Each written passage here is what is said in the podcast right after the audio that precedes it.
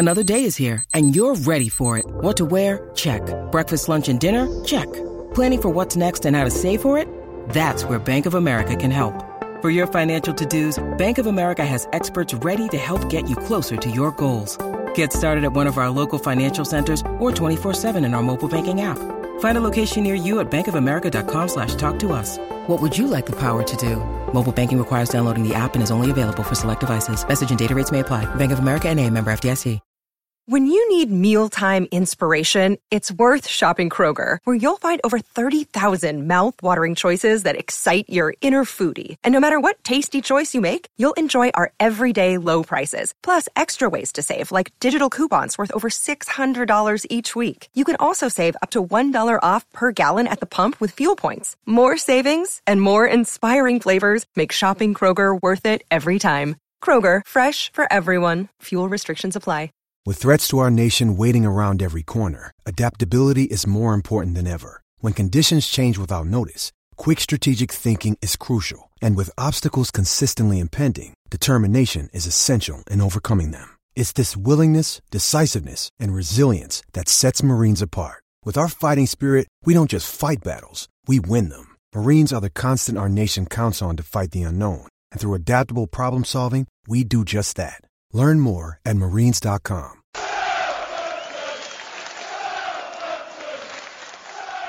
I'm Franny Benali, This is Claus Lundekvam. I'm Matt Le Tissier. Dean Hammond here. and you're listening to In That Number. Here is Le Tissier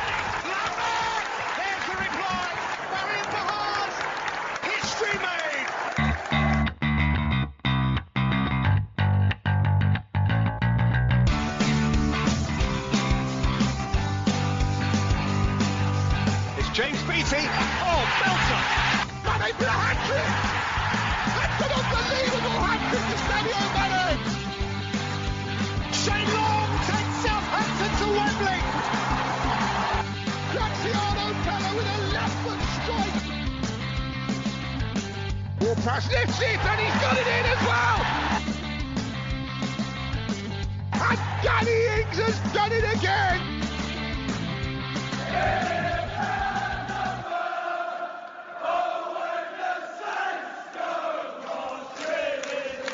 Thanks for checking out In That Number with me, Kevin, the Moscow Mush Milverton, and Ray Hunt. Find me on Twitter at Moscow Mush, and my co-host Ray Hunt at Ray Hunt84. Follow the show at Number Podcast on Twitter, In That Number Podcast on Instagram and Facebook. If you've got any questions for the show, if you can be bothered, to send us an email to inthatnumberpodcast at gmail.com. Leave us a five-star review on iTunes or wherever it is you get your podcasts. Share, subscribe, and give us good vibes. Let's go. Welcome to another episode of In That Number. Proud to be a part of the Sports Social Network. This is episode 178. Uh, today we will focus on the Cups. Tuesday night's Carabao Cup semi final, first leg defeat to Newcastle United, and Saturday's visit of Blackpool in the FA Cup fourth round. A win there, an uncomfortable win, but uh, into the hat for the fifth round. Uh, once again, we find ourselves chatting about VAR decisions uh, as Adam Armstrong was denied a dream goal against his boyhood club. Uh, we have a red card, almost a decapitation, a slice of brie, and we had a masterclass from our best goal scorer, Romain Perraud. Also, take one final spin on the transfer roundabout before the window slams shut, and Tim will be on hand to preview next week's travels, the return leg at St James's Park, and the tussle back in the Premier League against surprise packages Brentford. Uh, but before we hit all this, we have to bring in the Moscow mush, Kevin Milverton. I say we have to. We don't have to, but I, I would like to bring in the Moscow mush, Kevin Milverton. Kevin, it's a real honour to have you on. Sorry how that came Thank out. but How, how are you this week? Yeah, it seems you've availed yourself of the option to uh, draft me in here. Yeah, um, I'm happy, happy to be here. Thank you for the opportunity. Um, yeah, uh, nothing really of note news-wise other than what's happening with the club. Um, I'm a little bit hungover, which is an exception more than a rule this season. It does seem to be actually, yeah. Well, that's good. What did you get up to? It was uh, one of Marion's friends' birthday party, and I drank a lot of whiskey. That's good too. Uh, anyway, if, if you're enjoying the show, then please consider showing your support. You can visit buymeacoffee.com forward slash in that number. Show your appreciation. Um, any donation will be greatly appreciated. Uh, now then, I'd like to bring in, I'd like to see, I didn't say I have to bring in, I'd like to bring in Tim Bisantz, T Bizzle. Tim, how are you doing this fine week? Closing, uh, big deadline coming up on February 1st for my job, so that's over, uh, overhanging uh, right now. But this past week in Chicago here, uh, got the idea of lakefront snow, or uh, lake effect snow, that is. So if you've ever seen Chicago on a map, there's a big lake called Lake Michigan that's just to the east of it and how the snow comes through is that it can be significantly affected by the lake. So by proximity to it, where I'm currently at is less, it's about a half mile. And we probably had six to seven to eight inches in the last three to four days. Different places have had Sounds over painful. a foot. Yeah. Uh, my, my parents out in the western suburbs have probably had like an inch or two. So right now I'm looking outside at a winter wonderland enjoying the picture as uh, we are uh, recording at 7:30 in the morning with a beautiful, beautiful sunrise, and trying to enjoy the day um, and put off the misery that is being a Southampton fan. Well, you say misery. I mean, come on, they, they they're in the fifth round here. They're, they're, there's a loss and a win, so it's it's not all bad. And actually, going off of that, yeah, it'll go down in the EFL Cup, and it, it's not over. In the hat for the fifth round, we've got a new signing. We've got the potential for more. So yeah, in general, Kev, how are we feeling about the Saints this week? No different to last week. oh, okay. This is going to be a fun one, isn't it? I thought we were supposed to. Be, I thought we were supposed to be in the party party mood here today, but never mind. Um, right, okay. We have to go into the ITN news then.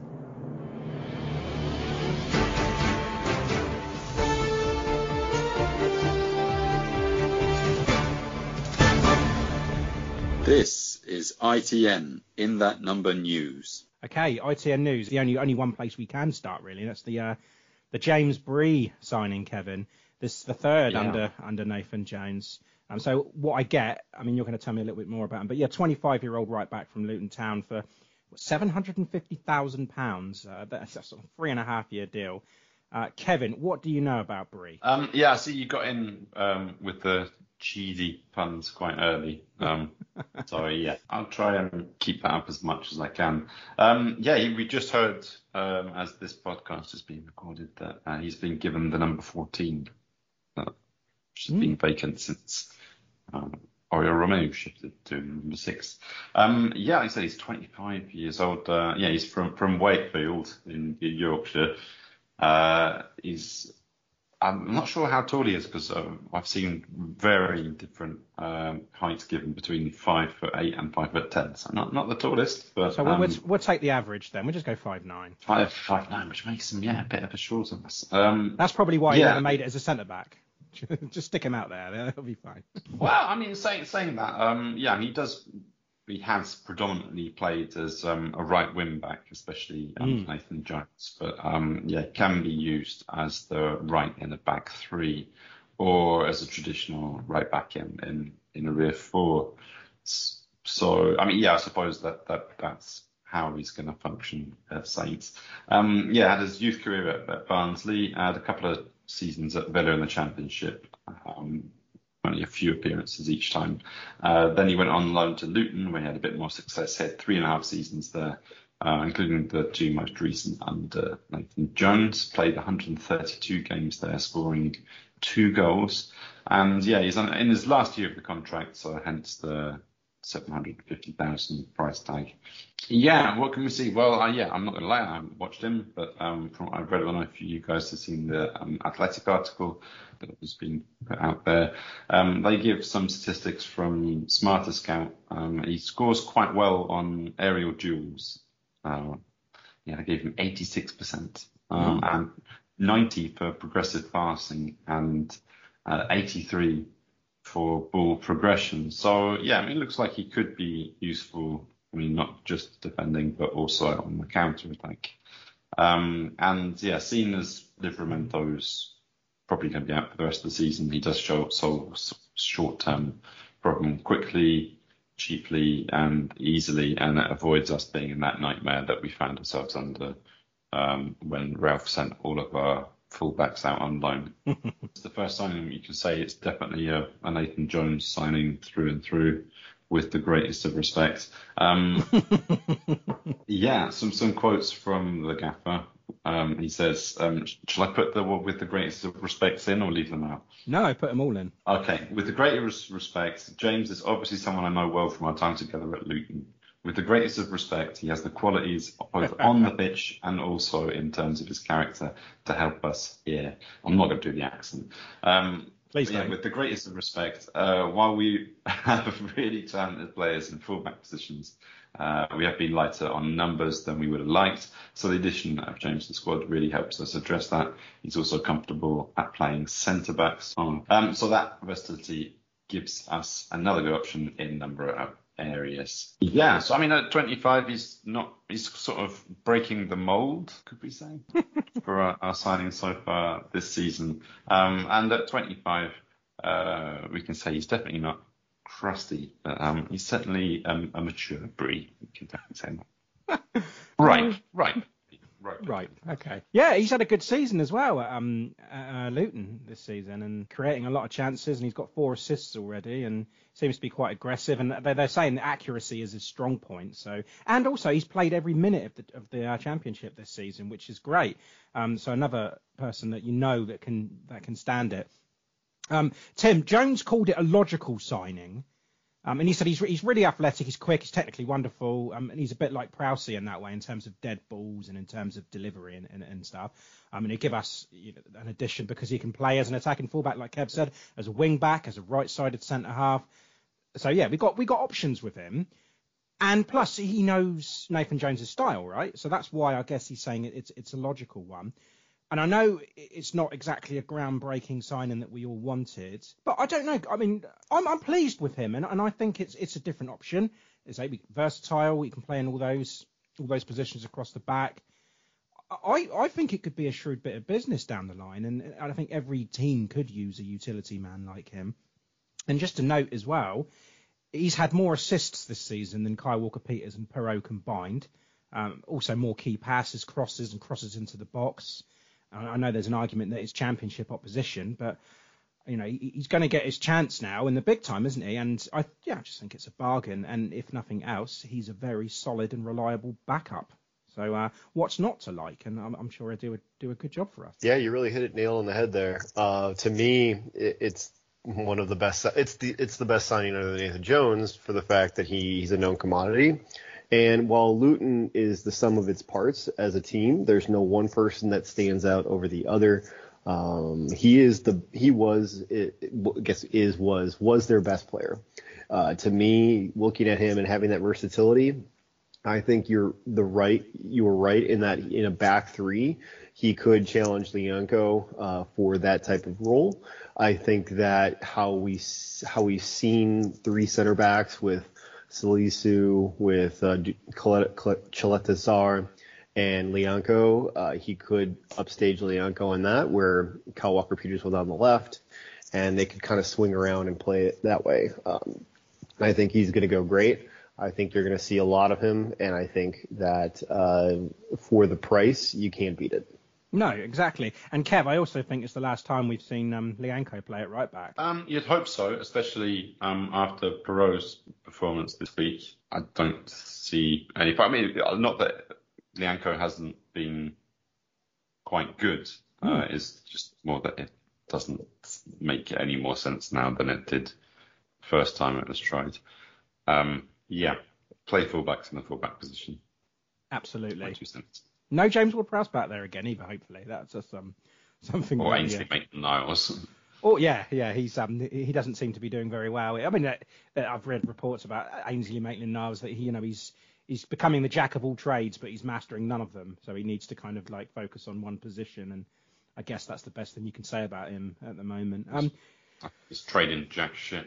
Yeah yeah, Maitland Niles is a is the master of doing jack shit. So yeah. that's unfortunately. Um, okay, Kev, you got anything else to add on on Bree? Any more cheesy puns? Uh, I think I've I've exhausted them all. Just want to talk about Jan Bednarek. I know it's a little bit of old news now, but he, he returned to the club after we recorded last week, and um, I don't know. I mean, we, we, we knew it was coming, didn't we? We knew it was on the cards that he could be recalled, but I guess it just kind of happened really, really quickly, and, and it surprised me. Um, and he, he came on for a couple of minutes against Newcastle, and he got a little bit of a frosty reception, but I was not surprised about that, Kev. Bit much, isn't it? Um, as you see, what Nathan Jones called him Yanni B. Yanni B, yeah, yeah, like a, a cheap '90s uh, soft drink. Yeah, I don't know. Maybe he's trying to ingratiate himself to because he's as a as a character obviously didn't get on with Ralph uh, very much, and suppose that twisted his hand in why he's left. But he wants five centre backs, and you know got, now that he's, he's got, come back. Well, he's got four and Bednarek, so. Um, yeah. Uh, but no, I, you know, I wouldn't do him a disservice. You know, he's a Polish international. He's got a lot of experience. Uh, he knows the squad. I imagine he gets on well with the players at least. Um, I'd rather have him back in there than some 19-year-old centre back from City's academy. As as as business goes, it's a good move. He's got the um, experience and he knows knows the team, the players. So yeah, um, I just I, I'm I'm convinced that he just thought he was never going to return. Hence his his comments when he left about moving to a bigger club. Still doesn't sit right with me. I hate it when people do that, especially when you're on loan. It just shouldn't be done. Um, he's got to win over the fans, but uh, yeah, I think it's a good move to, to bring him back in the side. Lewis Payne, he's extended his contract until 2025. Um, he joined our academy at the age of nine and has signed his first pro deal in 2021. Uh, and now I guess he's been rewarded for his services and it's been extended. So that that's brilliant news because he's been a staple for that B team these past few years and you know, he's got his he got his deserved chance in the first team as well. Didn't he come against Cambridge? So so yeah, brilliant news there. And I, I just I really hope he can he can make that make his way up and become a, a regular. And there's another right back there. So yeah, congratulations uh, to Lewis there. Brilliant news. Just a quick one. Leicester City, the, the fixture change. Well, it, the date remains the same. It's um, Saturday the 4th of March, but it has been moved from the usual 3 o'clock to the 5.30 uh, for TV reasons, and it will now be shown on Sky Sports. So uh, yeah, make a change of that in your calendar. Are we going to have a sweepstake on how many times they're mention the 9 0? They can't still be going on about it, right? Can they? Yeah, they will be. There, will be no doubt about that. I hadn't even thought about that. Okay. I I'm might gonna... have to come, come, over and watch it just so I don't hear, have to hear them talking about it. Uh, yeah, FA Cup fifth round draw. That is going to be taking place on Monday the 30th during the One Show on BBC One. And that'll be after 7 p.m. We are ball number two. Uh, so Kevin, um, I thought we could do a little bit of a mock draw and see who comes out. Um, so let's just say we're at home. Okay, we've been pulled out of the bag. Tim's pulled out number two, and it's Southampton at home. So Kevin, pick a number between one and sixteen. Obviously not number two. Fifteen. 15, we get Fulham or Sunderland at home. Tim, do you want to have a get? Do you, want to have a pick? Six. Six is Luton Town or Grimsby Town. That'll be interesting, won't it? Oh, yeah. Ah, the Nathan Jones derby. Yes, that'll be good.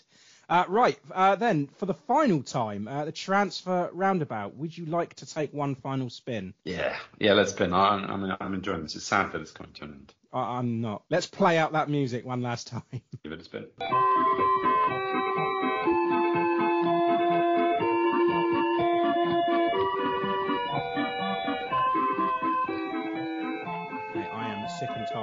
This transfer roundabout. Really, um, I hate I hate this uh, uh, winter window. I really don't like it. Um, all the reports that are coming up on a daily basis, uh, my news inbox is getting bombarded, and I know that nothing is ever going to come of them. And yet I still give it a little bit of credence, and, and then afterwards I, I regret it, and I just yeah. The the latest that I'm hearing is Beto from Udinese. I don't know what's happening there. There's this new new guy that's come up, um, Kamaldeen Sulemana from Rennes um, apparently, offers have been made for him. They've been turned down. Um, now I've heard that alternatives are being looked at also. That's we're running, running out of time. This can't happen.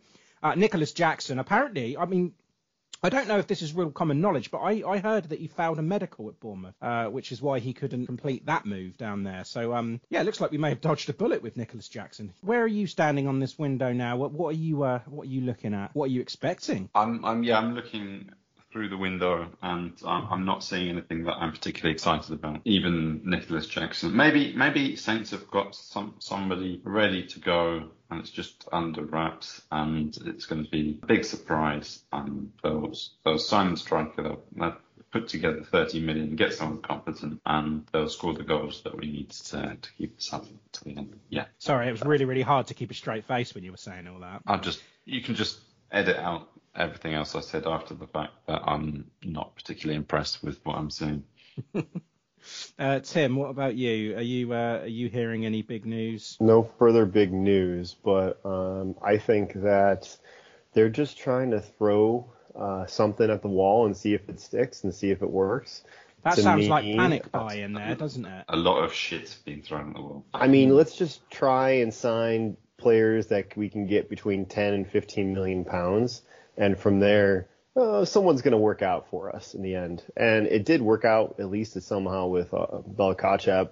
Uh, I think with Caleta-Car, and surprisingly enough, our center backs I think are the signings have worked out and some haven't, uh, and we'll just hopefully recognize that we can sell people off in the summer. I'm hearing Nathan Jones interviews, and it doesn't sound positive from me because he's just sort of like saying that we're not going to panic. We're we're going to do this right. We're not just going to sign them for the sake of it. I keep on hearing this in in different ways, so I don't think there's going to be any more incomings. I'm afraid. I, but I could be wrong. You know, you know what the last day's like. It's always frantic, and there could be something that, that does happen. But um, I'm, I'm hearing a lot of rumours about outgoings. I mean, Moussa Djenepo was brought up about him, you know, listening to offers for him. Uh, Sean Dyche uh, going to Everton. Um, apparently, he wants to take Che Adams with him. And now, to me, that would be absolutely, yeah, that would be awful. You cannot you let your top goal scorer go to a rival. Again, I don't think that's going to happen. I don't think Nathan Jones would be that stupid. Uh, but you never know. You, you, you never know. I mean, I thought, as far as I'm concerned, it's just a rumor. Yeah, it would be mad to let them go. I think. I don't know, unless there's somebody that we they want to send the other way that we're interested in. But you know, Do a swap, do a swap deal for Calvert Lewin. Calvert Lewin, he's just not scoring. So yeah, Like for like, then, isn't it? say no more. Um, I mean, yeah, outgoings. Yeah, I've also heard about Djenepo and um, and Che. Yeah, Jimmy-Jay Morgan. Um, apparently also um doesn't want to sign professional contracts. Yeah, uh, yeah. He apparently he's asked to leave, and, and from what I understand, there is that he, he yeah, he hasn't signed that pro deal, but there was a pre-arranged deal until 2026. Now he wants first team football now, so It's a know, big ask. yeah. uh, Well, he has been involved in the first team on a number of occasions this this season. Obviously, he's not come on, but you just got to admire his confidence, I guess. He d- doesn't want to wait another 18 months to sign that first deal, uh, so he wants to seek first team football elsewhere. I mean, he wasn't included in the B team fixture against Middlesbrough on Friday, and, and a lot of people thought, oh, maybe he's going to be included in the Blackpool uh, first team. But again, he was not there, so it looks like he's been dropped. And yeah, Ballard went straight into that team, of course, so well onto the bench. But yeah, uh, and I've I've got a, an interview that they asked um, Nathan Jones, and I got his response on it, and he says young players will always get opportunities at this club. They have to earn that opportunity and keep doing well because there's a pathway here for the younger ones to do well, and we want to make sure we keep hold of ours. None of them will be leaving the building because we believe that development isn't a six month process or a two month process. Development is getting to 35 and looking back and saying you made good decisions.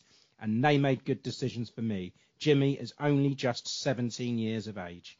So, yeah, that's, um, I don't know what's going to happen there. But again, if the kid wants to leave, you can't really stop him from going, can we? No, no. I mean, I was you know the promise is usually, uh, yeah, we'll sign you on a contract and send you out on loan and see how you do.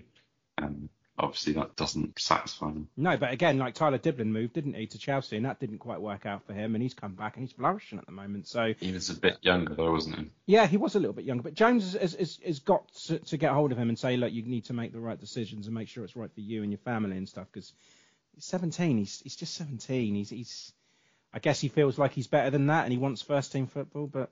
Yeah, I don't know. I don't know if anyone's going to get him. Uh, there was a rumor that Leeds could be interested in him, so Yeah, I've heard Arsenal and City in the conversation as well. Oh wow! Always get a good feeling about it if you look at these potential suitors and you think, oh, if they're interested in him, there must be something that we're missing.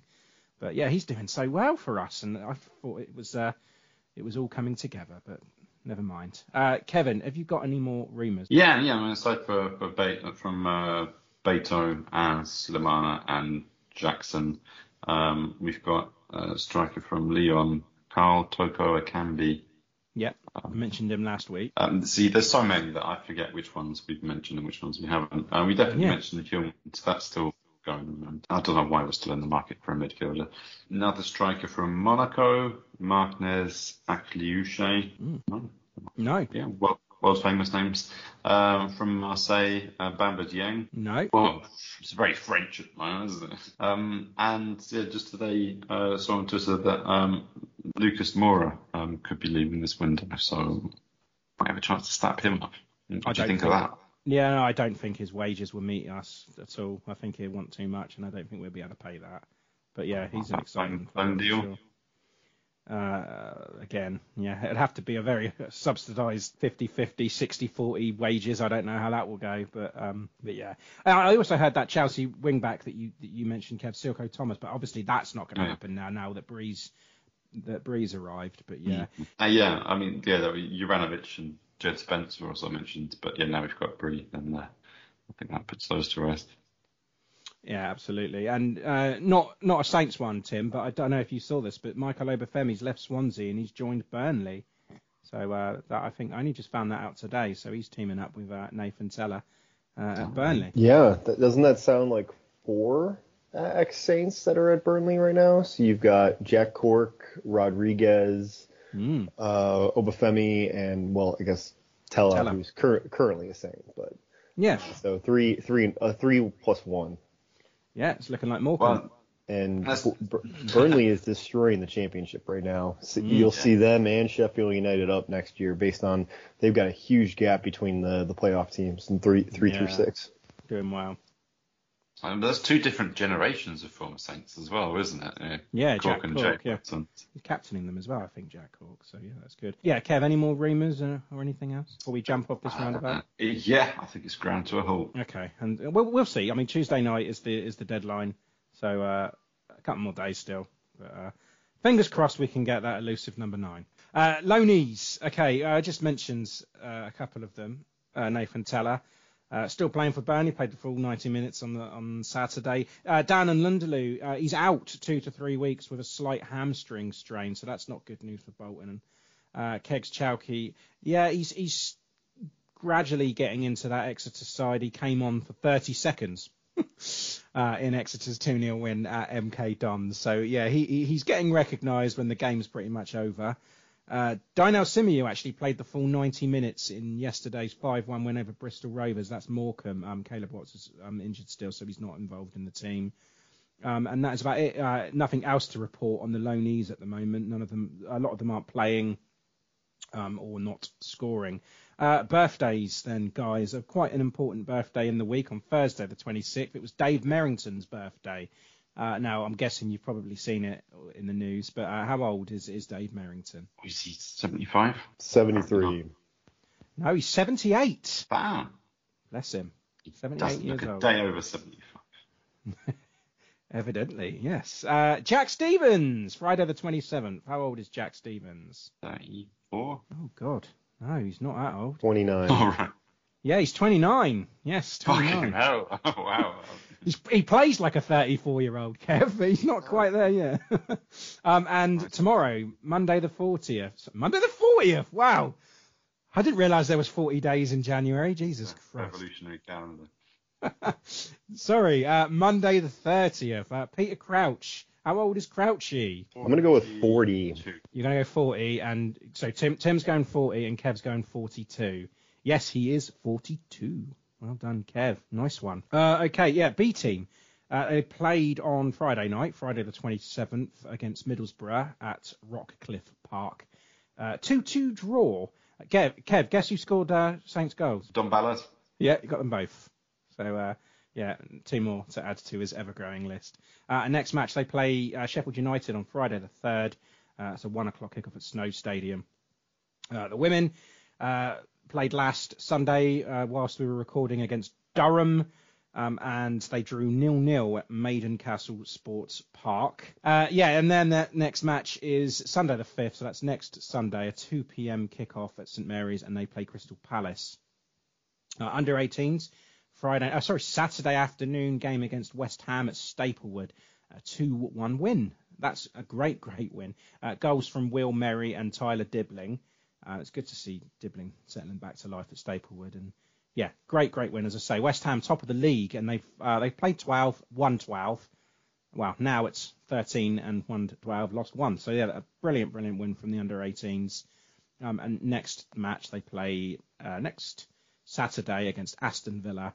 That's 11 o'clock kickoff at Staplewood, and that is the uh, uh Under 18 Premier League Cup. Okay, then, uh, guys, Newcastle United, uh, the first leg of the Carabao Cup on Tuesday. Yeah, four changes from that Villa defeat. Then Bednarek was available but didn't start, uh, but we saw we saw him for a couple of minutes in those closing stages, and as I mentioned, he didn't get a very good reaction from the fans. Uh, we saw starts for uh, Mislav Orsic and Carlos Alcaraz. Lyanco continued on that right, probably for the last time. Tim, I, I was happy with the selection, and I, I, I guess I, I, wow, yeah, I think Diallo deserved this this run. He's there on merit, really, and really wanted to see more of the new boys, Alcaraz and, and Orsic. And Mara probably had to continue given his goal against City and uh, Djenepo too. And we, we still had Prowse there and you know strong bench as we could muster. You got goals on the bench from Perraud. uh, so yeah, but there's no, no complaints from me there. Did you guys see it that way? No, I, I didn't. Uh, the one thing I wouldn't say I'm confused about, but thinking and looking at uh, all the the write-ups of uh, Charlie Alcaraz, he seemed to be more of a 10, in which then is that the mold that Ward Prowse is playing right now. So uh, when you look at a midfield three, uh, or in this case, well, four two three one with the center, the the the attacking midfielder is the ten. Uh, you've got mm. a six eight ten rotation. Diallo being the six and the holding mid, Alcaraz being the eight, so the fluid box to box, and Ward Prowse being the ten, uh, who ends up playing more like an eight. So uh, to me, I, I like uh, I like it. So it's a little bit of a change of shape that I expected for where Alcaraz was going to be positioned at. Uh, so overall, um, really interested to see that he definitely has that spark, and we can see that he's got some pace, and um, that's he was the most exciting person on the pitch for me, even on both teams. Yeah, me too. I like I really like the play of, of Alcaraz, um, which was great. Yeah, and uh, Kev, uh, was it? Were you okay with the with the starters with those um, four changes? Yeah, I could understand uh, some of the changes. Um, yeah, um, yeah, Mara coming in, he's been alright, hasn't he? Well, I mean, he scored against City, didn't he? I don't think he was particularly good against Blackpool, but I think he was being played as a false nine against Blackpool. And yeah, yeah. I mean, the, the, only worry is that I mean we, we can see who goes where, but um, whenever I look at that, I just think where are the goals coming from? Well, yeah, that's it, isn't it? This is what we what we need that new signing for. But yeah, it's um it's not happened. Yeah, I don't I certainly don't think Mara's the the uh, the answer to this. But I mean, the game in general, I mean, as expected, Newcastle they, they created more, um, had well, there was a few few half chances early on really, but Joe Willock he, he blew one over the bar, didn't he? That was a bit of a a bit, a bit of a shocker, but nevertheless nice to see. yeah, but they there was a worry because Newcastle were attacking with ease and they kind of like got into our final mm. third and then wasted their chances. So there were a lot of early warning signs. Yeah, I just want the, the first first half was a bit, a bit of a non-event, I suppose, really, as, as far as we're concerned. Yeah. Um, we're just happy we got out of it unscathed. We saw a lot of the ball in our box, and they were taking it to us quite early, which was a bit of a worry for me. And then VAR got used early. Uh, Salisu on Longstaff and I thought, oh god, here we go again, but uh, but no penalty, and clearly clearly got the ball. So VAR being used correctly there. Yeah, it just was really. Uh, we felt at least the first half, it did not look like there was any promise, any push going forward outside of a couple chances uh, with Alcaraz there. Uh, to me, I felt that.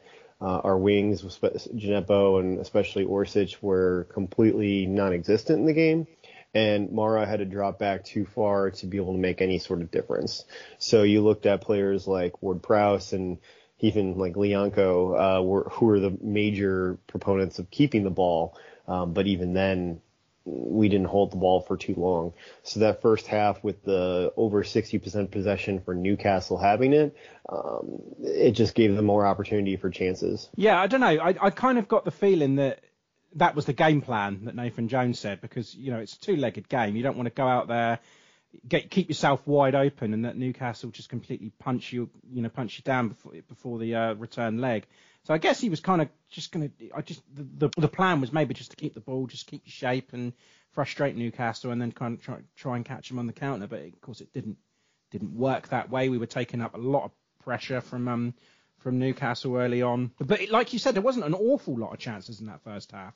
It wasn't like it wasn't as if we were getting completely pummeled. It was just a lot, you know, heavy possession from Newcastle, but not really doing an awful lot with it apart from those wasted chances. Newcastle is a team that is okay with letting the other team have the ball.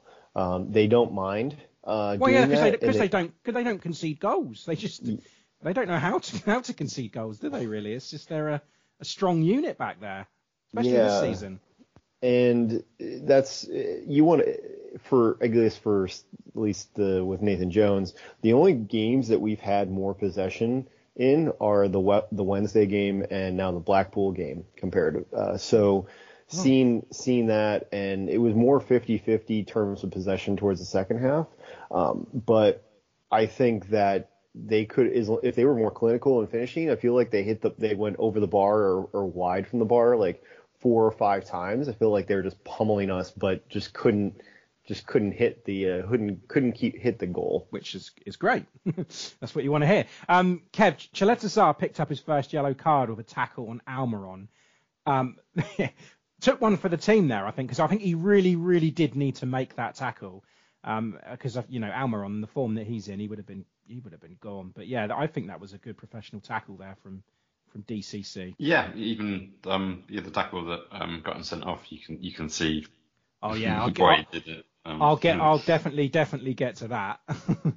um, yeah, but no, he's, he's, definitely, definitely a team player. Definitely taking one, oh, yes. taking one for the team. He's, he's taken two for the team, hasn't he? Absolutely, absolutely, yeah. And um, Kev, we had VAR used again. Uh, Joelinton had the ball in the net, um, handball yeah. of a decision. VAR, VAR takes a look and rules it out. Was that the correct decision, do you think, in your opinion? Right, and this was what it was confusing at the time, and it's probably confused me um, even more now uh, that it's uh, almost a week on. But so the referee um, ruled that it was a handball. VAR looked at it and oh, decided oh, that there wasn't enough evidence yes. to overrule his decision. Yes. One way or the other. I got it confused then. I thought that the referee had given the goal and then VAR had given it a handball, but no, you're right. Yeah, that that that's the uh, crux of it, really, wasn't it? It was a handball that the referee said no goal. VAR then looked at it. Oddly enough, though, you can see this better in real time. It was one of those because I mean, mm. none of the camera angles or slow motions were conclusive enough. So this is why that you know they couldn't give it as a goal. I, I guess it was a bit harsh on Newcastle, but I mean, if it had been you know, Saints, would we would we be ruining our luck a bit there? Um, probably, but I mean, you know, I, I think if well, we we were on the end of a, a uh, handball decision later on in the same match, so um, yeah, mm-hmm. we we don't have to theorise about it. Um, but yeah, I mean, just looking at this decision, yeah, I think being completely uh, trying to be completely neutral, yeah, I think that's the way it should be. That's what VAR should do, right? It should be a, a, way to assist the, the referee. That's the way the procedure should work, and that's what it's done here. Yeah, we we were the luck went in our favour on this particular decision, but yeah, if if the procedures are followed, you can't argue with that. Okay, that's fine. And and at half time, Tim, uh, the British television, we had Les Ferdinand, who used to be a, a centre forward for, for Newcastle. He was in the forwards club, and he said, "No, that you know, I, I, I stand by. Uh, that was his hip. It wasn't his arm um, the goal should have stood. It's always the former players, isn't it, for the clubs? That, but no, he, but he did say that when VAR looked at it, there is no way they could really give it, could they? Because there was nothing mm. conclusive. And like I said, there is no. Uh, in real time, it looks like it hit his arm. In slow motion, it looked like he got away with it. Yeah, yeah I mean, I'd say it's inconclusive yeah. I think we uh, we got away with it.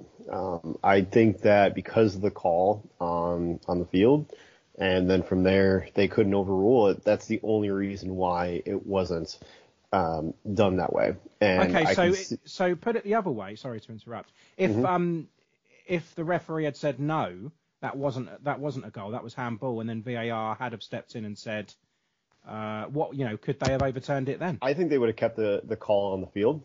Uh, So the call, the call on the field, I feel like the NFL because they always have challenges, but a call Yeah. a call on the pitch. And in this case, be, well, with bias aside, I could see why that they couldn't definitively have conclusive video evidence to change the call on the field. So the call stands. Absolutely, absolutely, yeah. So whatever the ref had said, whether it goal or not, VAR cannot overturn it because it was inconclusive, like Kev said. I think it's right.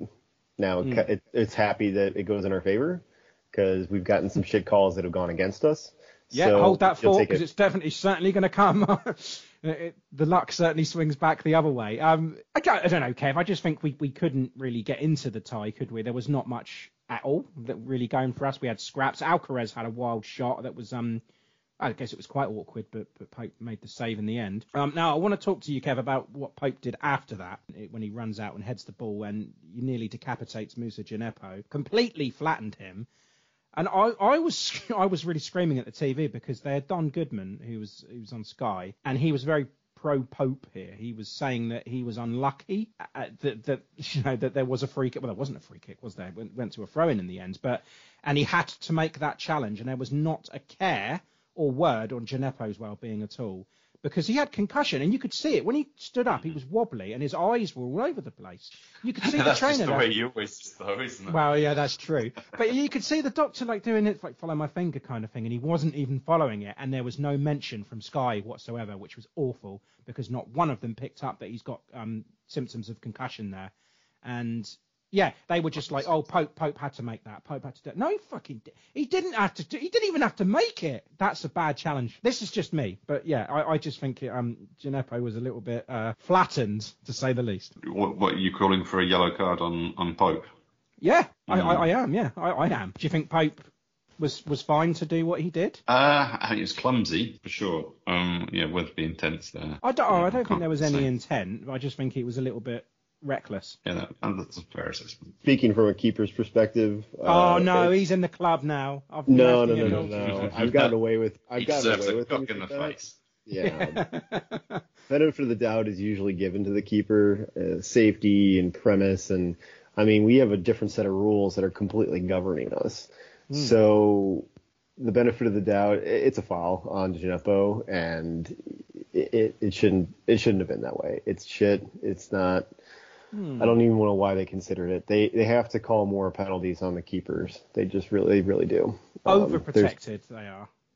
so this, I won't say this is a protection issue, but the benefit of the doubt and the rules seem to be that they're treated differently, and they, as in we, uh, collectively. I really do feel that aggressiveness is not penalized enough on a on a keeper. Uh, when you take out people like that, they need to be called, uh, even if they did or didn't get the ball. It, it, I mean, if they did get the ball, yes, I understand, but when they don't get it, it just Well, he did get the ball, but he got Djenepo as well. But I just say, if Yeah. it was flipped, if it was the other way round, if Djenepo would have headed the ball and then collided into Pope, there would have been serious consequences there. A goalkeeper goes down with concussion, and that is it. You know, the, the whole team will crowd around him. Uh, they protect their goalie, and that's what I. Yeah, I don't know. I just thought that that Moussa didn't really get a fair shout there. He was completely flattened, and nobody gave a shit. So I just, yeah, I didn't like it at all. Um, and that was just bad from Sky. That's just my opinion, though. I mean, I guess you could get a Newcastle fan on there and say that, yeah, he was entitled to go and head that ball out, and he did head the ball out. He got there first, and there was a collision. It's a football incident. You could argue that, but no, for me, I just think it was reckless. And yeah, I just feel a little bit felt a little bit sorry for Moussa there. I'm watching it back in, in slow motion. Um, it, it doesn't look as forceful as I remember it in real time. Hmm, okay. Just on the edge of the area. I mean, yeah. Yeah, he gets to the ball, he heads it out. Uh, yeah, he's not, like you say, he's not left with any other option. Um, I don't think he goes that hard on Mustafa. Just, yeah, maybe because he's made of paper. Um, Yeah, he's a bit lightweight. Yeah. Yeah.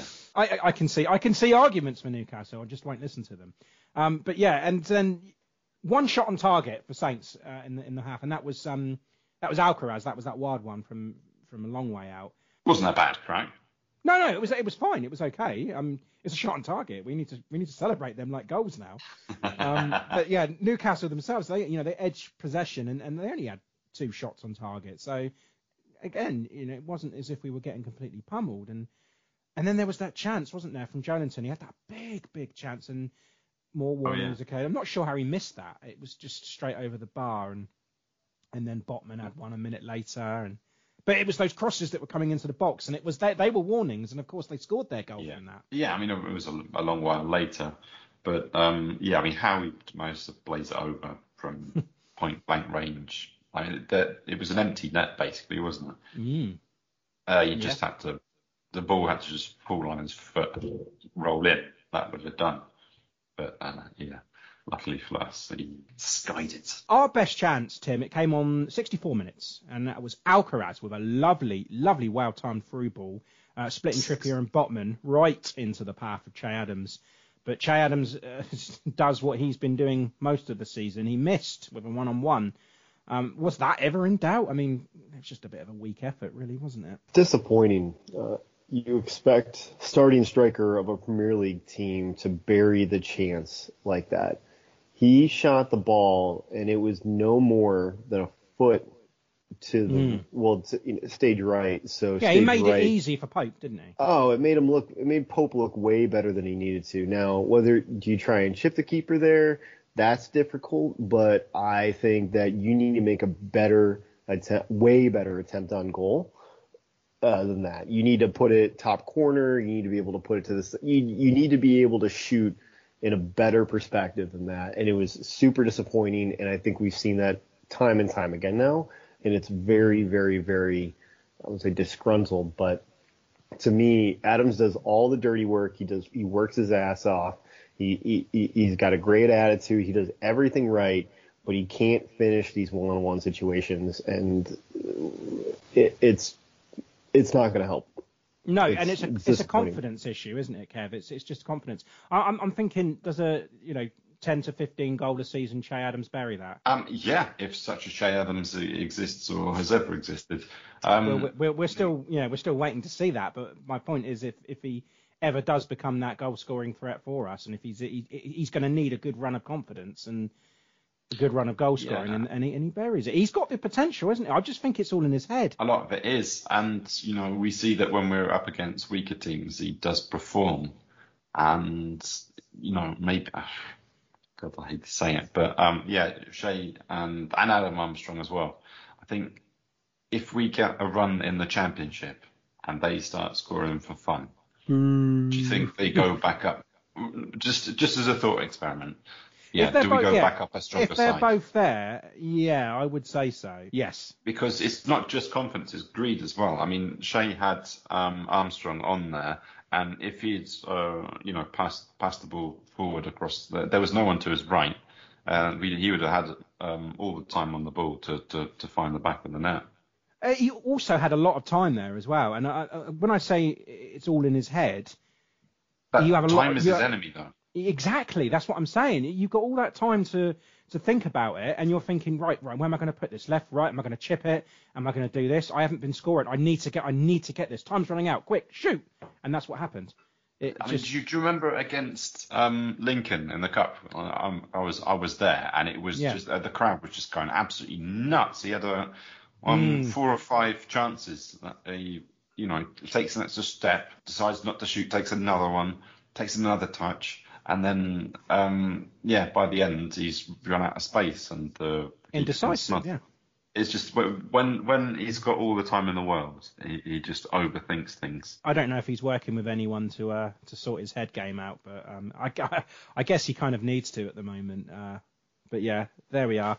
Big chance that you know you're not going to get that many against against Newcastle, and uh, you know how the run that Nick Pope's on at the moment. You need to take those chances when, when you get them.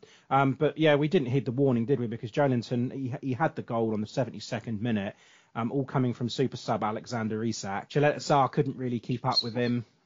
Yeah, Um, slides on.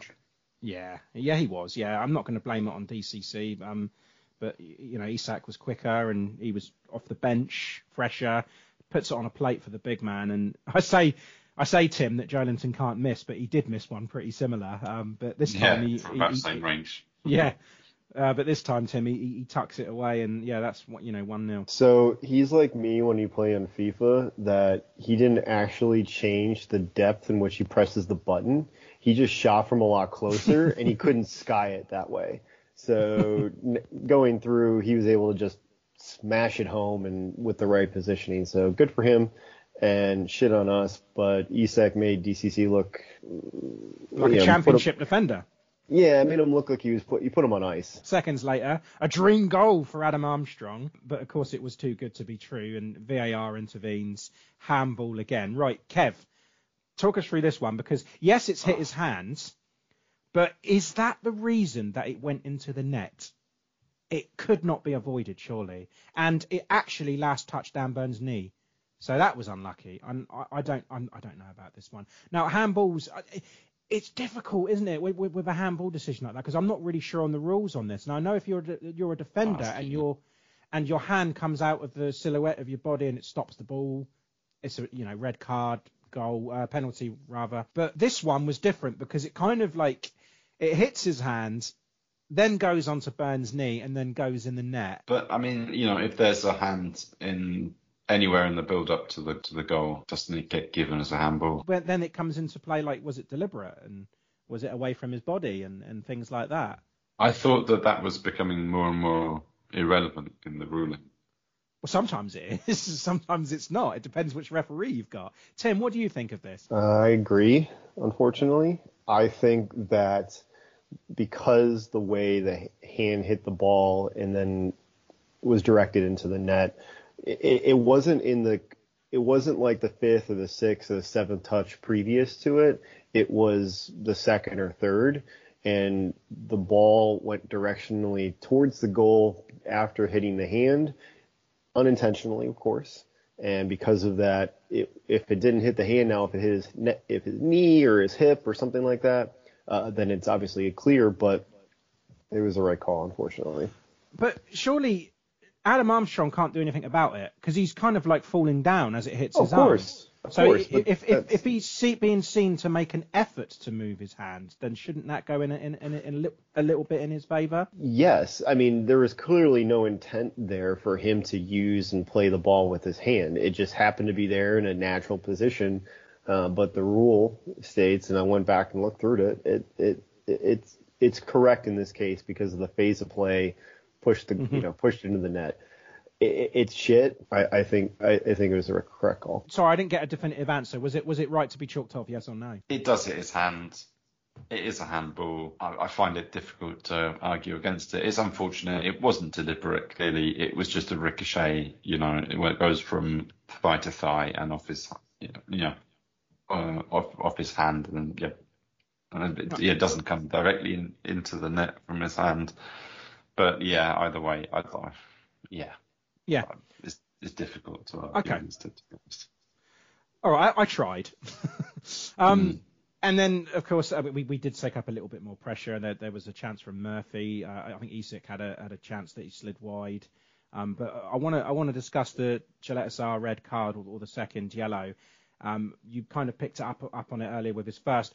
I'm glad he made that challenge uh, because I mean, if he hadn't have made that this challenge on um, uh, it was on um, Allan Saint-Maximin, uh, then we'd be facing a 2 0 deficit at St James's Park for sure. Um, so yes, Kev, he did take another one for the team, and I, I loved that. I, yeah, how when when he was shown the second yellow card, he thought, okay, I've already been sent off. I might as well shove Bruno Guimarães too. I mean, if you're going to do something wrong, do it right. So he gives him a little bit of a shove as well, which I thought, yeah, that's great. Why don't you punch Jacob Murphy as you were coming off as well?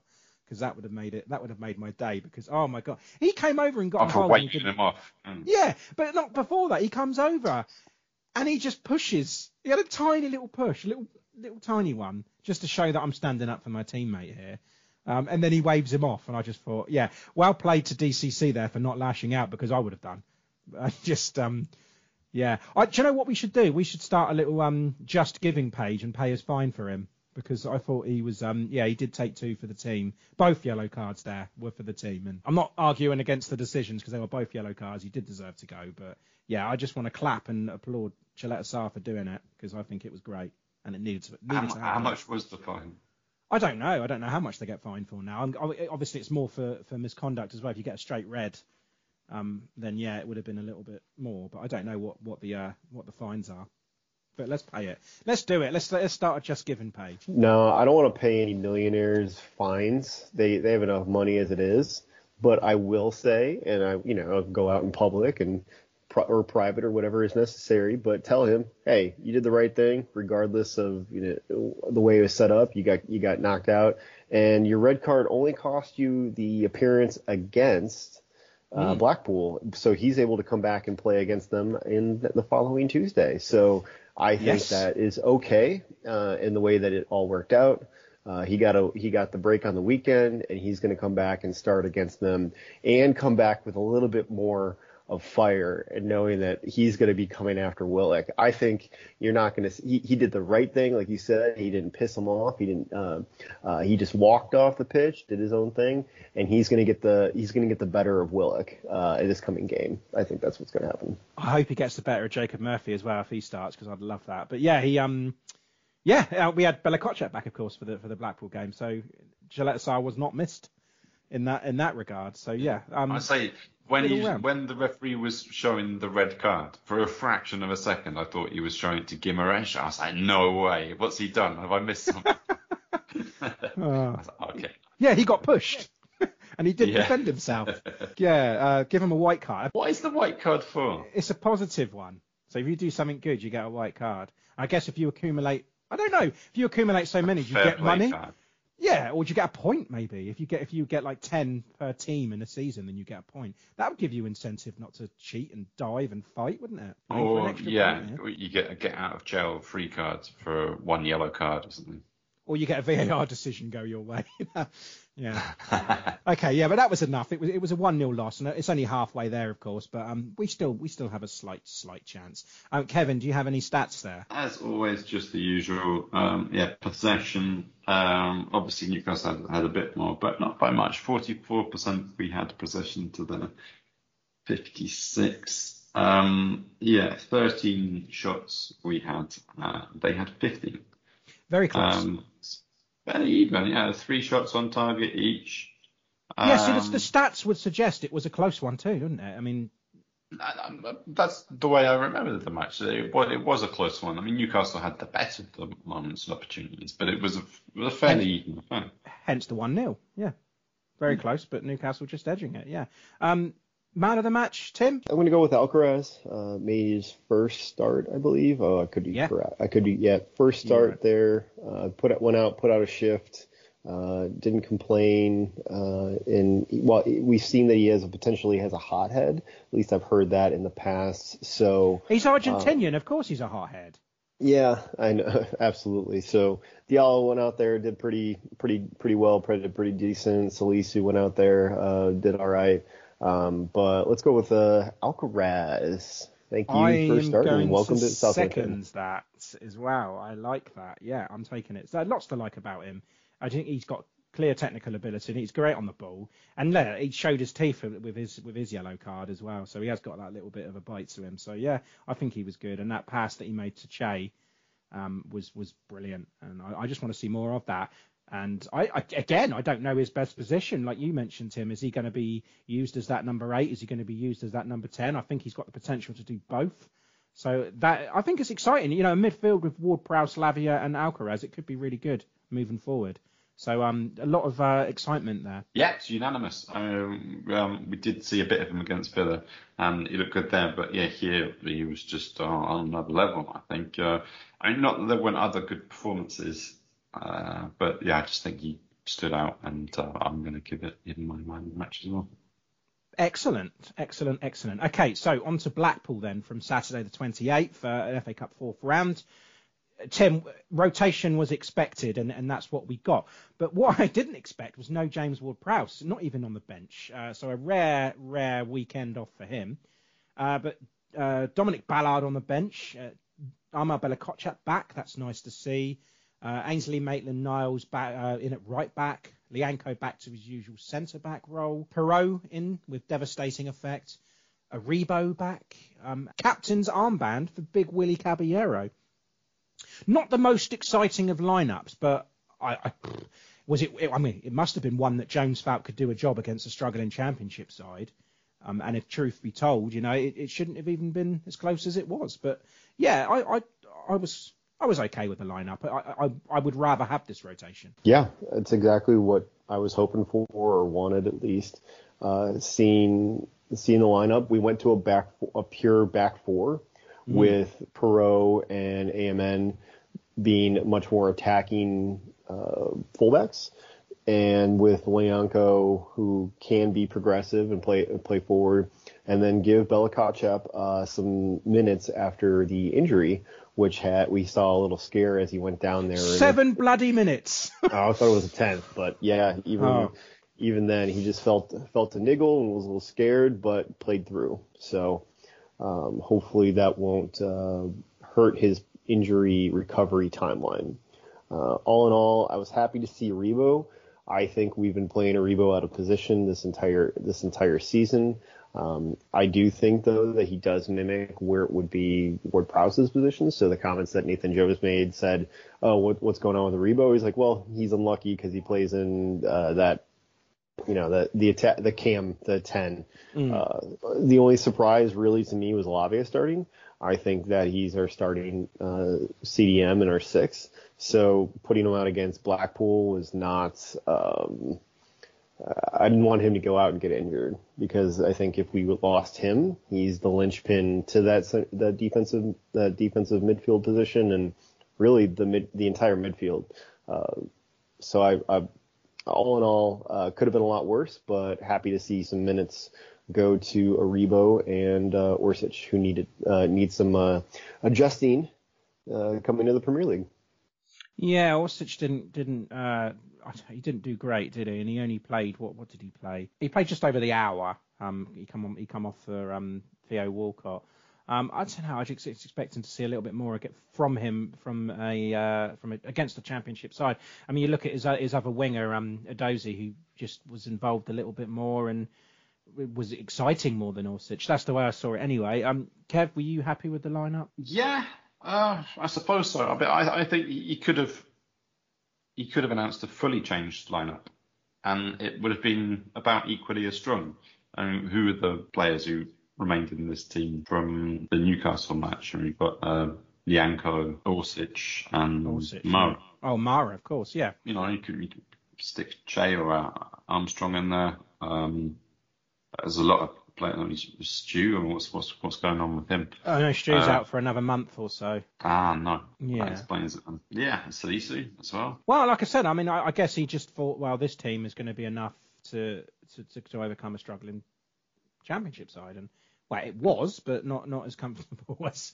But, as yeah, but there's players there's players who need minutes, and uh, mm. yeah, definitely pleased to see Perraud left back. Um, a little confused why. Ainsley Maitland-Niles. Yeah, rather than Walker Peters, but you know, okay, it. Try him out. Oh well, I mean, yeah. he needs minutes as well, doesn't he, Maitland Niles? And he's not going to get them um, at the moment elsewhere. Not in the Premier League, I don't think. No. No. Yeah. So again, not a great start, was it? Armel Bella Kotchap, he comes back in and then, well, within 10 minutes of his return, he's down injured again and frightening moment. Um, but but yeah, thankfully he did return. Uh, Kev, most of the attacking play, from what I saw and from what I remember, uh, it came from uh, Edozie down the right, yeah. and that, of course, was the gateway to the opener. I mean, he wins a free kick when um, who's the left back there? Is it Husband? Yeah, James Husband takes him down, um, a free kick, and yeah, no Prowsey, but no problem, and Romain Perraud, lovely hit and uh, lovely separation from the wall as well. Uh, yeah, nets his third of the season. Yes, Roman Moses Perraud. He's parted the wall like the Dead Sea. Um, yeah, yeah, very lucky. I mean, it's just a perfect gap that opened up in the wall. I don't know how, how he spotted that that was going to happen, but um, let, us say that it, it was his intention. Yes, of course it was. Super, yeah. yeah, so yeah, you haven't... in at the far corner.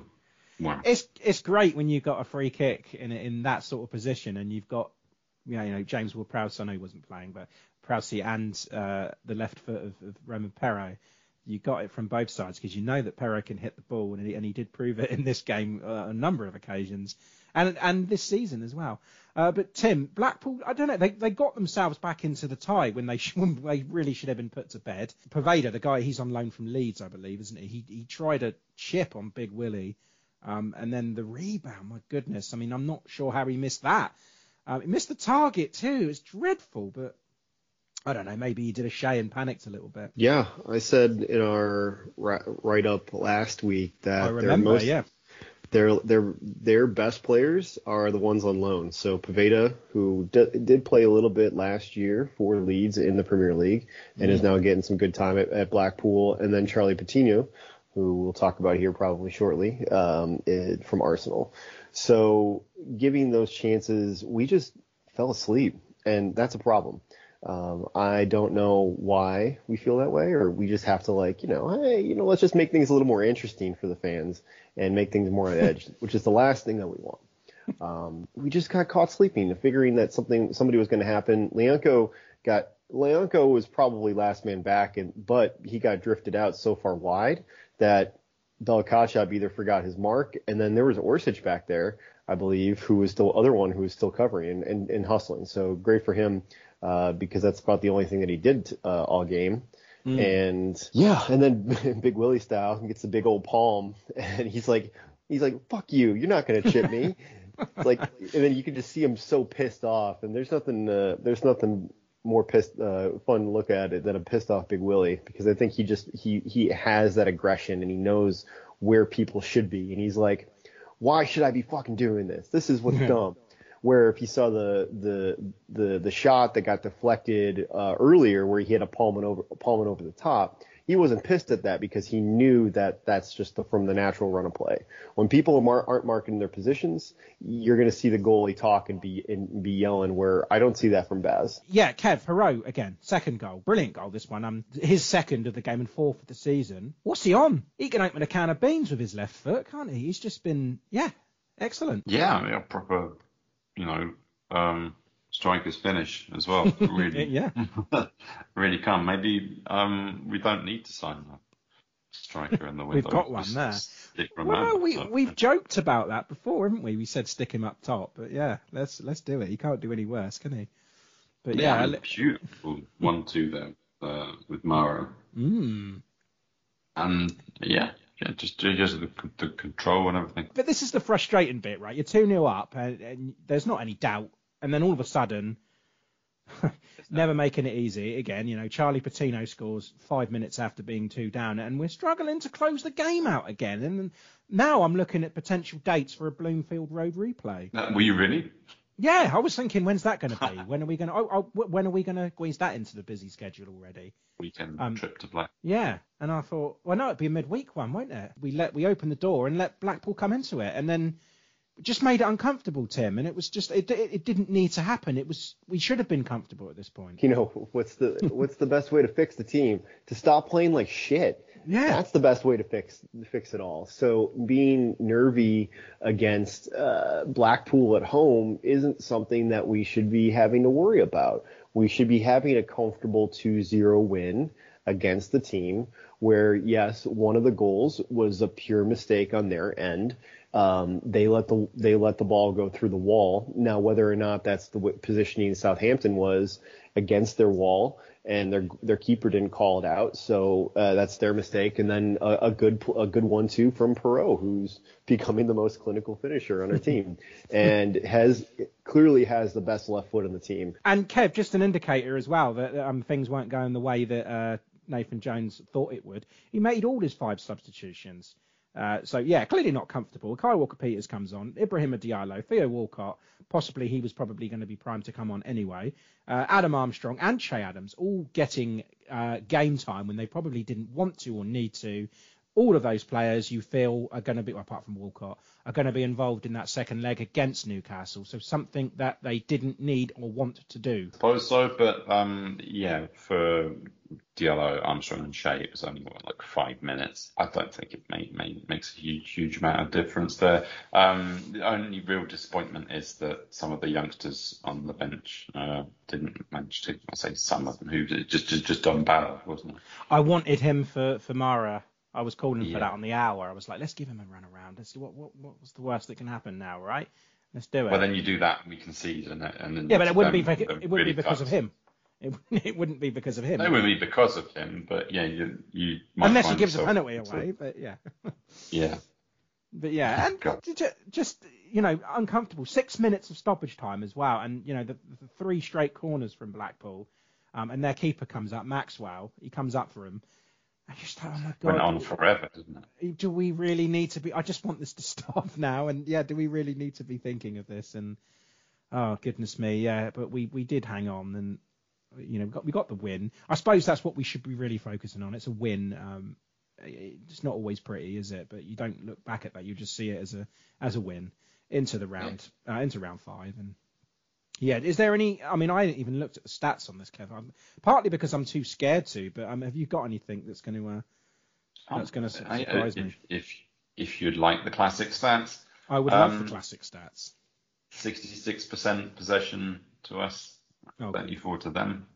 Uh, yeah, like Tim said, that doesn't happen very often, but only when we're playing weaker opposition. Um, yeah, 14 shots we had. They had 11 shots, and uh, three of ours were on target. Five of theirs were. Jesus Christ, really? Only three out of fourteen. Oh my goodness. Mm, Yeah, and um, we had uh, 10 corners, and they had seven, all of which probably happened in the last five minutes. Uh, yeah, probably, yeah. And I mean, I'm just looking at them now, actually, some more stats, and you look at the, the passes compared to their 471 passes to their 187.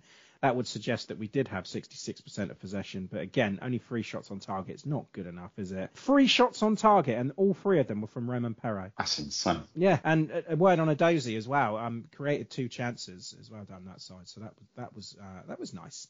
Um, yeah, and Armel Bella-Kotchap, 11, sorry, nine clearances on his return, uh, and four saves from Big Willie. So yeah, individually some good, some decent performances there, but uh, on a whole, it was a yeah very disappointing game and one that I just wanted to be over and done with. We have got over it, and it's let's move on. Um, but man of the match, uh, Kev, it's got to be Perraud, surely, right? Yeah, you'd have to be crazy to give it to anyone else. Or, although, you know, fair play to um, uh, Caballero for being, yeah, dusted off and uh, put in goal there and, and, and doing a decent job. Uh, but yeah, plaudits have to go to Romain Perraud, and I, I don't care if Nathan Jones is playing three at the back, four at the back, five at the back. I think uh, Perraud gets in any of those with um, Carl on the other side. Me too. And I've al- I've always said do that. He can fuck off. I've always said that, but then you know, Mm. It hasn't always worked out this season with injuries and stuff. But yeah, I, I, Perraud needs to go straight in the, into that team. Um, yeah, I don't understand. Like, uh, it's not as if he's been disappointing. I can't understand why he's been left outside. Can you remember one game that he's had a bad one? Can you remember any time that he's let us down? An- or that? No, exactly. Yeah, or have we ever spoken about him in the negative? Because I can't think of it. He's just there. He either goes unnoticed or he does something wonderful, like that West Ham. He scored a couple of goals against West Ham now, but that in the cup last year, uh, and the game that he had here was exceptional. Uh, and he, he's the reason, isn't he, that we're that we're free. So, yeah, Perraud, you are a master. And as I say, that And left now we know that he's got a you know a good free kick in him as well. Uh, Maybe he'll uh, be uh, making a bit of competition for Prowsing. If there's if, if there's a free kick on the right of the goal, then yeah, Prowsey would be Mm. like, yeah, you can have this one. I'm afraid, yeah, you, you you take it. So yeah, just standing in his shadow no longer. So that now we know what he can do. Although, again, it was you know the the, the Blackpool defence which helped us out. Okay, uh, Tim, man of the match. Realistically, it's actually Perraud. Okay, uh, and of course uh, we've got two games again next week. We've got that Carabao Cup semi-final second leg and the return to Premier League against Brentford. Tim, you're on hand to to talk us through this. Uh, but first we'll go Newcastle. Uh, Tuesday the 31st. That's eight o'clock at St James's Park, and of course it's on Sky Sports. Uh, this is going to be an almighty task now, isn't it? And it's it's it's not impossible, but you know we haven't won at St James's Park since 2015. Um, and giving them a 1 0 head start is not the way to go, is it? Um, you know, they've had a week off as well because no FA Cup action, which is why it was kind of vital that, that Jones wanted to rotate his squad for that Blackpool game and give his first team every opportunity um, to, to be as fresh as, as possible for Newcastle. And, uh, you know, he's going to be giving us this. We've got to give it a bloody good go here because Prowsey should be raring to go. And, and, you know, if we can upset Man City, then we can upset Newcastle. We Need to give it 100% effort. But before we get Tim's thoughts, just quickly, Kev, what chance of the ultimate upset and a trip to Wembley? Square root of fuck all. okay, that's Kev's thoughts. But yes, Tim, why are we going to win this game? So what, what's going to happen with us is uh, we have we're going to continue our cup magic. Nathan Jones has not lost in the cup yet. So to me, seeing that he's going to maybe, potentially, hopefully, willingly build on his uh, momentum there. So while he hasn't lost in the cup, I mean he hasn't. Actually, we have out. lost. We lost. We lost one 0 Yes, well he hasn't. it might mean that I should have corrected myself. He hasn't got knocked out, knocked out yet.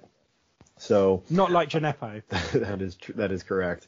Um, what you know, what are we going to do? We're going to come back with more fierceness. We're going to come back with more aggression, and we're going to feel that we can take it to them a little bit more. Um, whether or not that's actually what's going to happen uh, we'll we'll see. Uh, but to me, uh, looking at that, Caleta-Car is back from his suspension, so he's able to play, and I think that he needs to be the one leading the charge. So between him and Lyanco back there, if they're both playing, I want to see the angriest motherfuckers in center back that you could possibly imagine. And then Salisu come in there too, just poke the ball away from him, you know, make that nice little tackle, smile with his big old veneers that he's got, and then tell him to go fuck themselves. So. because it's Newcastle, he had to make the six hour journey or however long it has to be. Uh, tell them there, you know, we, we came here to make a fight. We came here to not, uh, to not, not be shit. And let's, yeah. Uh, yeah. And so, you know, what are we thinking about it? What's going to happen? How, how is it all going to turn out?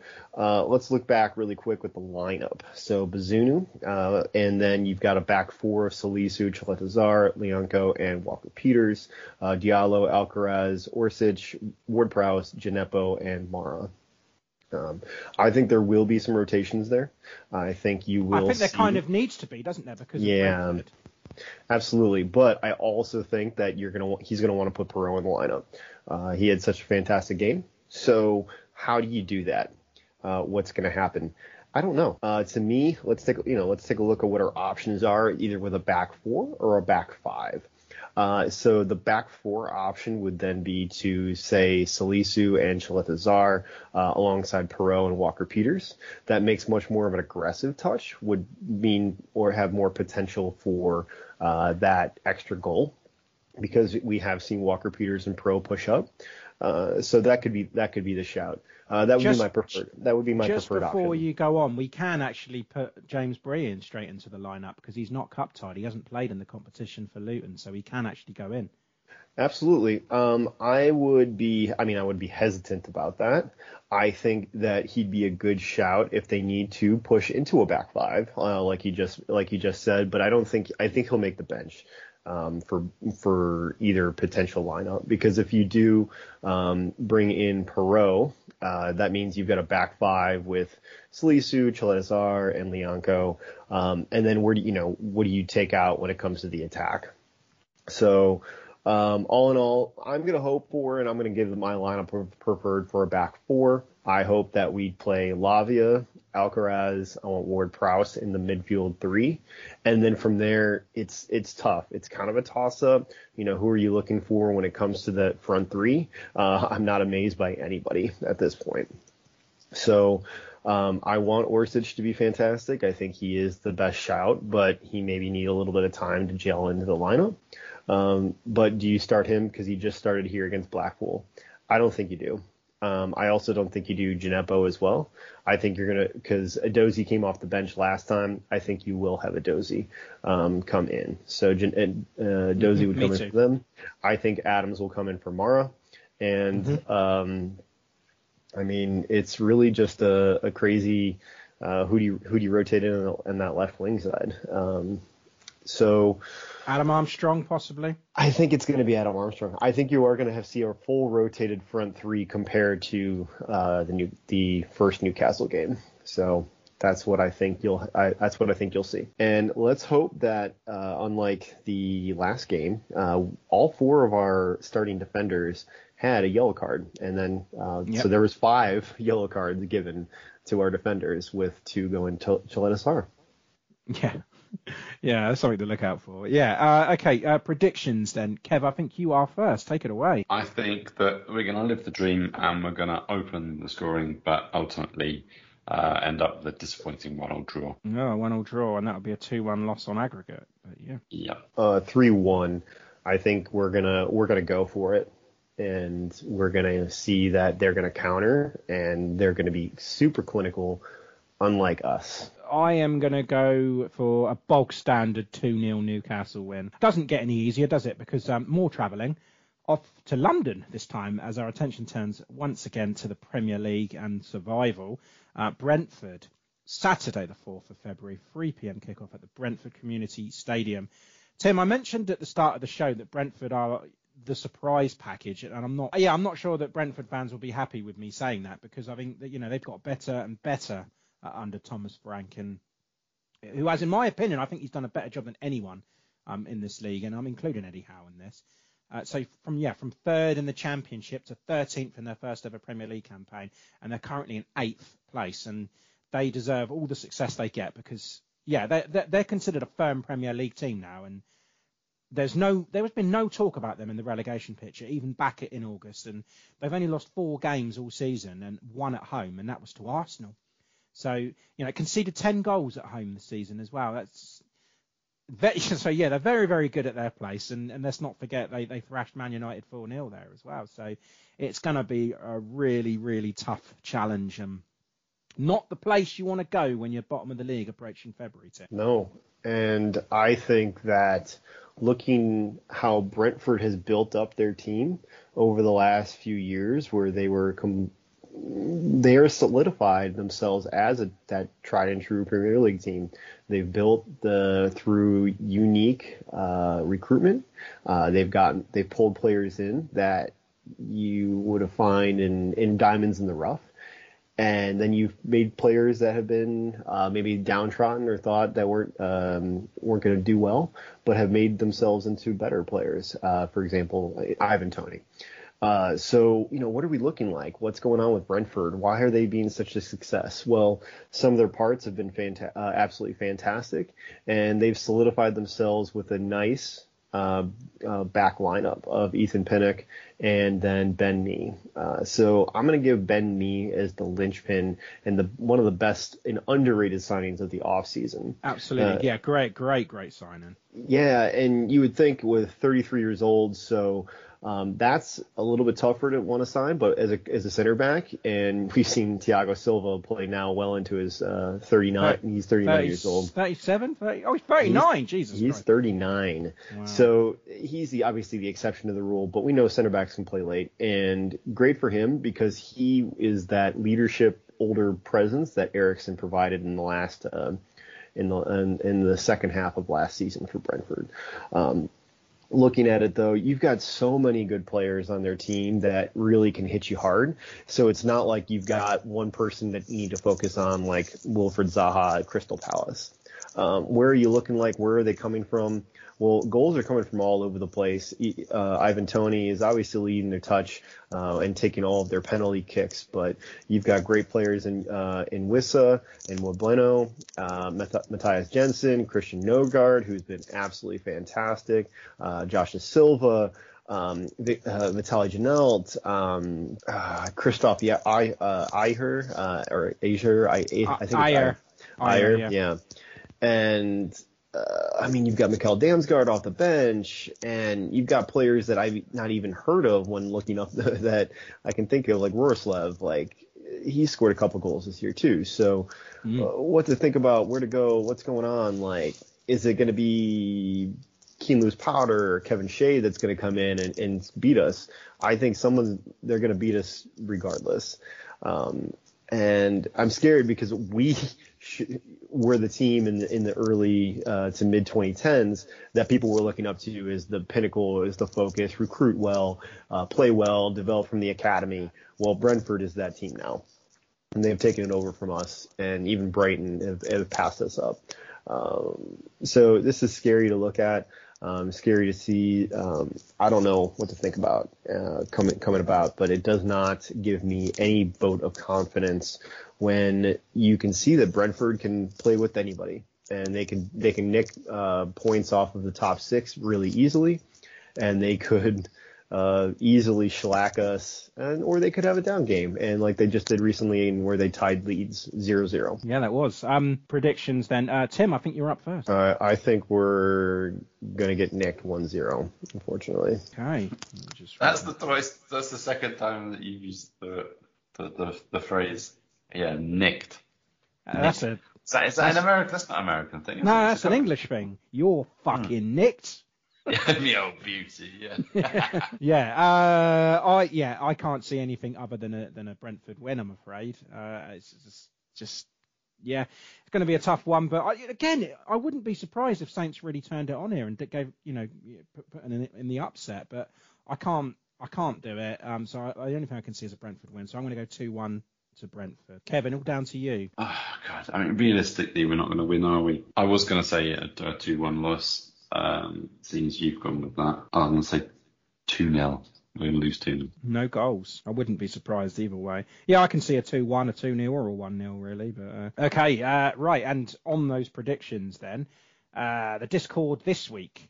Uh, New Jersey Scott was the only one going for a 1 0 Newcastle win, but uh, the whole host of people going 2 1 over Blackpool was me, Kurt Supple, Dan Fox, Frederick Lazaro, Mark Griffiths, and Kev McGee. Isn't that fucking typical? The only time I get a fucking result right, and the whole bloody Discord does as well.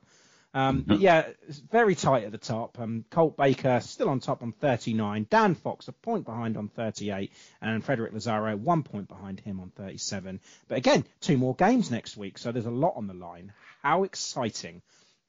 Um, Super Six, round 32, was won by Kevin Jewell uh, with 19 points. Uh, and round 33, it gives me great pleasure in saying that Ray Hunt uh, tops it with 15. So well done, Ray Hunt. Does everybody clap and cheer Ray? No? Okay. Nothing. Still nothing. Silence. Yeah, okay. Uh, you got a slow clap. No, that was me. I clapped. Well, thanks. Uh, it's a big old league that, you know, and there's a lot of people in it. So top, you know, to win a week is is, is fucking good. I tell you. Um, yeah, there's uh, Jason Brazanga still at the top on 301. Uh, yeah, fantasy football. No fantasy football this week, was there? Uh, no, but we get the rare opportunity to um, look at a, a completed game week. So uh, we do. Yeah, I, have uh, slipped off the top of our Podders League. Uh, Oliver Woo! now. That's how you topping do it. He had a great week, 87 points. Um, yeah, there's only two points in at the top, and there's a bit of a gap opening up. So yeah, it's going to be interesting. Uh, I've also slid down our big league, and uh, that is still topped by uh, Jamie Thorpe, Paul Gilliam, and Marlon Ailing. Alan, yeah, um, Paul Gilliam, Gran Canarian Saint, is up into second place now. He's uh, roaring ahead and having a, a, a, brilliant middle to the season. Uh, also, another shout for Jessica Morris gets up into fourth. Uh, Bobby Brown's all the way down in 11th. So there's a few in here that are normally quite high up and they're slipping down a little bit. Uh, let's give a manager of the month for January. Out of the podcasters, guess who had the best results in January? Me. No. No, it was um, obviously it was obviously you, wasn't it? No, it wasn't. It was T. T. Bizzle. Was it? Well done, Tim. Although you did, you got the same amount of points as me this week, 78, uh, but you slipped down and I moved up. Yeah, I've been doing really well for for whatever reason. It's all clicking. It's all clicking. That's why you're doing well, Tim. And yeah, in the big league, um, yeah, Bobby Brown, uh, third place in January, Samuel Barrett second, and uh, John Lee's Happy World of Rebo is uh, the best manager January was 260 points. Um, okay, guys, I've got a where am I for you uh, again. Uh, are you up for this one? Let's do it. Yes, Tim. Let's do right. it. Again, it's quick fire. Okay, so the first person that says it on a clue gets first go at it, obviously. Um, and if you get it wrong, you you're not allowed to guess again until the next clue. But yeah, you can keep going. So five, four, three, two, one again. Um, at the moment, Kevin leads three 0 so uh, yeah, a lot to play for. this is all very exciting, isn't it? Okay, clue number one for five points. This stadium is located 151 miles from St Mary's. County Ground? No, you said that last week. I'll say that again. it's not. Tim, it's over to you. 151 miles from St Mary's. Millennium Stadium, I believe that's whatever uh, whatever Swansea plays at. It's Liberty, isn't it? Liberty Stadium, yeah. Oh, Jesus. Uh, no, it's not the Liberty Stadium, but uh, good guesses all round. Uh, clue two uh, for four points. Approximately 40 miles from the King Power in Leicester. Tim and Coven, uh, the Coventry. Uh, Ricoh? the one that- yeah, the Ricoh. St Andrews. No, you're wrong. Yeah, well done. But You're wrong. uh, clue number three for three points. This city is located 76 miles north of London on the River Nen. Uh, Kevin, it's Go on. Nottingham, isn't it? I'll go with Notts County. What, I've forgotten what their ground's called. Uh, that's the county ground. Is it? yes. Well, what's the Derby one called then? Derby is called the um, Pride Park. Do you mean Nottingham Forest? That's called the City Ground. All right. Um, City Ground. no, it's not. It's it's not. Uh, Tim, it's all over to you, mate. You get this a free guess. You said 71 So, sorry, the city is located 76 miles north of London on the River Nen. N-E, N-E. That's, I I guess that's pronounced Nen. Actually, I think some people, I think the locals pronounce it Nen. Yeah, locals pronounce it Nen, but uh, everyone else pronounces it Neen. So I'm going with a local one. So yeah, Oh God, I was thinking, I was think, thinking Milton Keynes, but that can't be it because it's a made-up city that they created. Um, I'm gonna go with wherever Forest plays in Nottingham. City City Ground. They play. City. Ground. It's not. It's not. It's not in Nottingham. Clue four for two points. Currently competing in League One and consider their rivals to be Cambridge United. Kevin, Go on. Northampton Town. No. Kenilworth Road in Luton. Luton Town.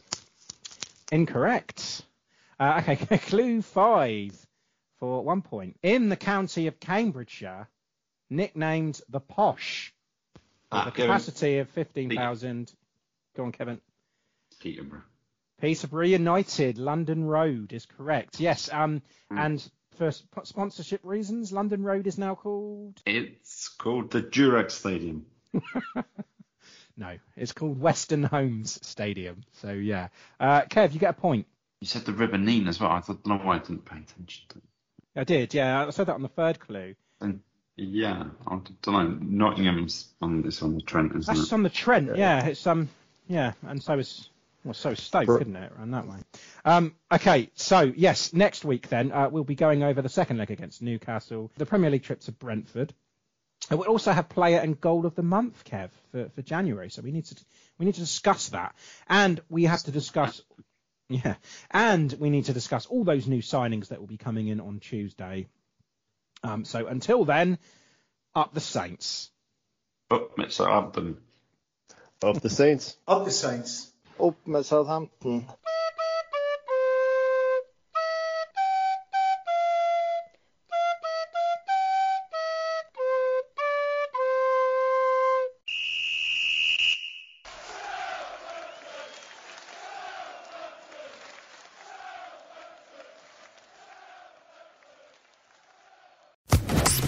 Podcast Network.